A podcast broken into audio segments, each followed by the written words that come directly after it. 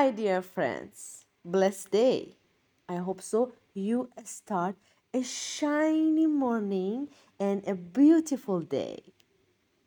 In this time, at this moment, I want to invite you to listen to the Chit Chat Ex-Transgender Pastor.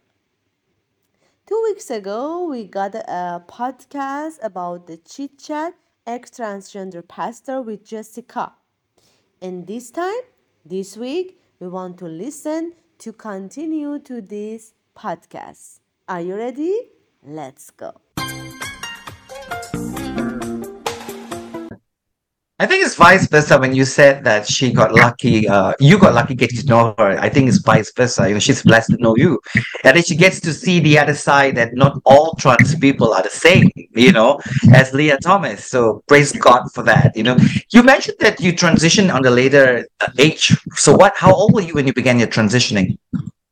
Um, I guess you would say, so yeah, more about me, I guess. It's, it gets complicated because, you know, we have the new generation that's saying I was born in the wrong body, blah blah blah, and I think it's more than that. To me, it's it's it's mind and body. They say mind over matter, right? So um you know, growing up as a kid, in even in high school, I remember um and my mom can vouch, vouch for this on on this part, but I remember sitting in the back of my race van, staring out at the motocross track, watching the guys race.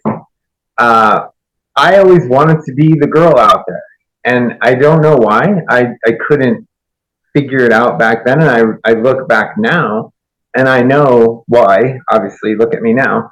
But I always thought it would just be so cool to be a girl, but be competing in sports against boys. I don't I don't know what's wrong with me, but that's how I thought. I was like, this would be cool. What if I was a chick, or what if there was a girl out there at this level of competition and whooping up the dudes? Like, wouldn't that be so cool? So that was always a dream of mine. Um, and sorry, how old were you then when when those thoughts came into your mind?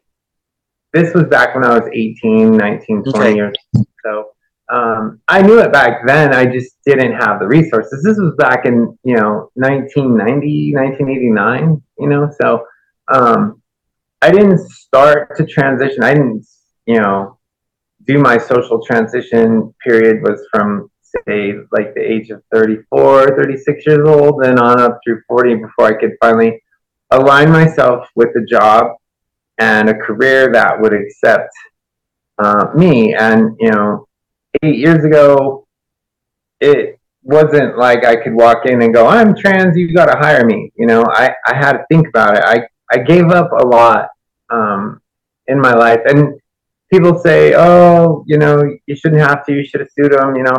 I gave up a six-digit job, you know, um, and, you know, to, to transition, I knew I would lose that job once I transitioned. So I had to get myself a little bit financially stable before I could do that. Um, but this is why, another reason why it took me so long, um, I just, I had to put mortgage and money in life, and you know, I had a lot of financial burden I had to think about, and I couldn't just abandon it. That, you know, I had people depending on me, and I, I wasn't about to walk away from those responsibilities just to be the narcissistic self that most trans people are. I hated myself. I was angry all the time. I was just mad at the world, uh, one hundred percent, even through high school. I had a good time in high school. I enjoyed hanging out with my friends and doing sports, but I was mad at the world. I wasn't happy with who I was, because I know when I looked in the mirror every day, I hated what I saw. As a boy, I hated myself. Couldn't stand it. Didn't know why. Couldn't put it together that I might be, you know, in the wrong mindset, the wrong body set. And I just literally couldn't see myself being with somebody else, and yeah, finding another mate seemed important to me uh, because the society said so. Um, you know, with, so. You mentioned a minute ago that uh, you hated yourself and you saw yourself in the mirror, and I can resonate with that. I'm not sure how much you know about me. I was trans. I struggled with the gender dysphoria. I'm actually going to show you a picture of me uh, as as a girl. So mine was mine's the other way. I detransitioned. Okay, I did not go through any uh, surgery, gender reassignment surgeries, and all that. I transitioned socially, you know. So, but let's let's have a look. Um, my producer yeah. will just show you the picture. So that's me in the past, as as a girl. You're yeah. beautiful. Uh, so that's beautiful. Me. Yeah, in my twenties. So I was I was trans I until I was twenty-one years old, you know. So I knew that uh, I actually um, was different, born in the wrong body, as they put it. I can understand all that, you know, and I I basically I, I this how I this is how I actually uh, described myself in the past. I have a female soul. I, I put it that way, you know, in a male body but female soul. So I totally get it. And and for me, like, long story short, I mean, it's not my religion or whatsoever that that uh, caused me to walk away from uh, the transgender lifestyle or transsexual lifestyle, however you want to put it. But it's because of my first boyfriend. So I had my first boyfriend, and uh, prior to him, I was involved with uh, with men. I've been involved with men since I was thirteen years old. Sexually, you know, I was I was promiscuous. I was yeah, I was just sleeping around, and and I was actually looking for love. And the reason for that would be um, I was, my father never loved me. Yeah, so I, I come from a family where I have three older brothers. And parents were happy having the three sons, but when the fourth pregnancy came, they, they said, "This has to be a girl. This has to be, have to be a girl." You know, so and I was born, and they were both devastated. They oh, were no. both devastated. Yeah, and I never had a relationship with my father all my life. He passed away, you know, in two thousand one. And my mother, on the other hand, allowed me to be the girl that I wanted to be. So it's very complicated. So by the time I was four, I began to live as a girl, and my mom allowed me. I transitioned socially at four years old. And that time, I'm, I'm older than you. I'm fifty-three years old. Okay. You know, so so I transitioned uh, socially in in the early seventies, I would say, yeah, early seventies.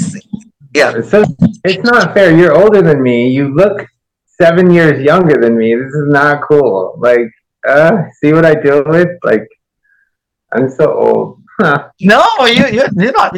You're fine. You look fine. You don't look old. It's just that I think that this a this Asian genes, we tend to look younger. You know, it's an Asian thing. Yeah, I'm. By the way, I'm Eurasian, to be specific.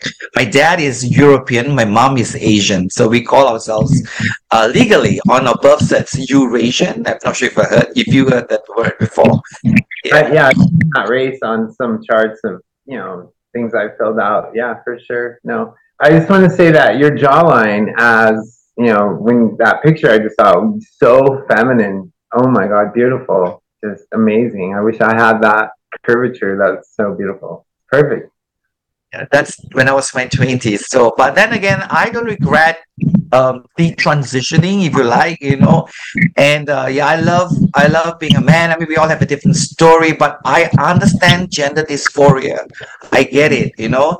And you know, a lot of transgenders will say the only way to overcome gender dysphoria is through transitioning, but I have to disagree because that's not my experience. I struggle with a severe gender dysphoria. I mean, I respect people's story and all that. But uh, if anyone would tell me that the only way to overcome, I heard Blair White put it this way. She says, she said that transitioning is not the only way to resolve gender dysphoria. Unlike a lot of transgenders, they will say that it's the only way. Now, I'm one of those. I didn't, you know, I was at the verge of going to Thailand for my for my transition. But, but when I met my boyfriend at eighteen, and one of the reasons why transitioning uh, surgery surgically didn't take place because he was bisexual. And because he was bisexual, he embraced me as a trans woman. He embraced me, my masculinity. He embraced my femininity. And for me, it was all about finding my Mister Right, because in replacement to what my father did not give me. So my story leans a lot towards that. You know, so my father never touched me, and I wanted him to touch me in the right ways. And and the, the thing is this, after me, the my mother got pregnant again with a fifth child. And guess what? My sister was born. And I watched, I watched. Yeah, it sounds funny, but it wasn't when I was a kid. I watched my parents give my sister everything that I knew was mine. The touch and the hugs and the kisses and the love. I knew it. So by them doing that, it confirmed with me in my little child mind that I'm born in the wrong body. That should have been me. If only I'm a girl, that all that she is getting would be mine. You know what I'm saying? How crazy the mind works. So, and that's how I ended up having sex with, with boys and men by the time I was thirteen. thirteen years of age, you know, I, I should be H I V positive by now because I had lots of un, unprotected sex, but I praise God that I'm I'm not, you know, God protected me. Yeah, um, yeah. So that's how that's how that's my story. So I'm just long story short. I totally get what it means to be trans. I I, I know I I was a real trans. I'm not. Some people say you were never trans. If you can be who you are today, speaking about me as though they know me better than I know me, ridiculous. I knew I was trans. I was trans as trans can be. You know, it's like not, was not lesser of a trans. But the thing is that, um, yeah, I have moved away from that. Totally happy. I'm not unhappy. I don't want to, to be, I still want to be beautiful, but I want to be a beautiful man, not a beautiful woman anymore. So the mind has changed. And it's all related, as I said a minute ago, related to my relationship with, relationship with my first boyfriend. For the first time ever, I tasted love from a man. Even all the sex in the past, because, you know, there, there was sex. There was not love. Love is not sex. And sex is not love. When I was eighteen, I met Stephen, my first boyfriend. He's a bisexual. I've never met a bisexual person prior to him. And he just embraced me for who I am, my masculinity, my femininity. And he told me that you, you, you, I love you for who you are. Don't change anything about you. No surgery is needed. You don't have to hate yourself. I, if I can love you, you can love you. That's what he said. Of course, it took me a minute to actually come to the place of embracing. So I met him when I was eighteen. So it went on until when I was twenty-one, I'm supposed, because we got to wait to be twenty-one to have our surgeries in Thailand, you know, but I had to wait. So while waiting, there was Stephen just loving me and just telling me how beautiful I am just the way I was. You know, I don't have to change. And that's how I overcame my transgender identity disorder. We, we call it that. At that time, we didn't call it gender dysphoria. We called it gen, trans, gender identity disorder. I'm not sure if you are familiar with that, that those words. Thank you.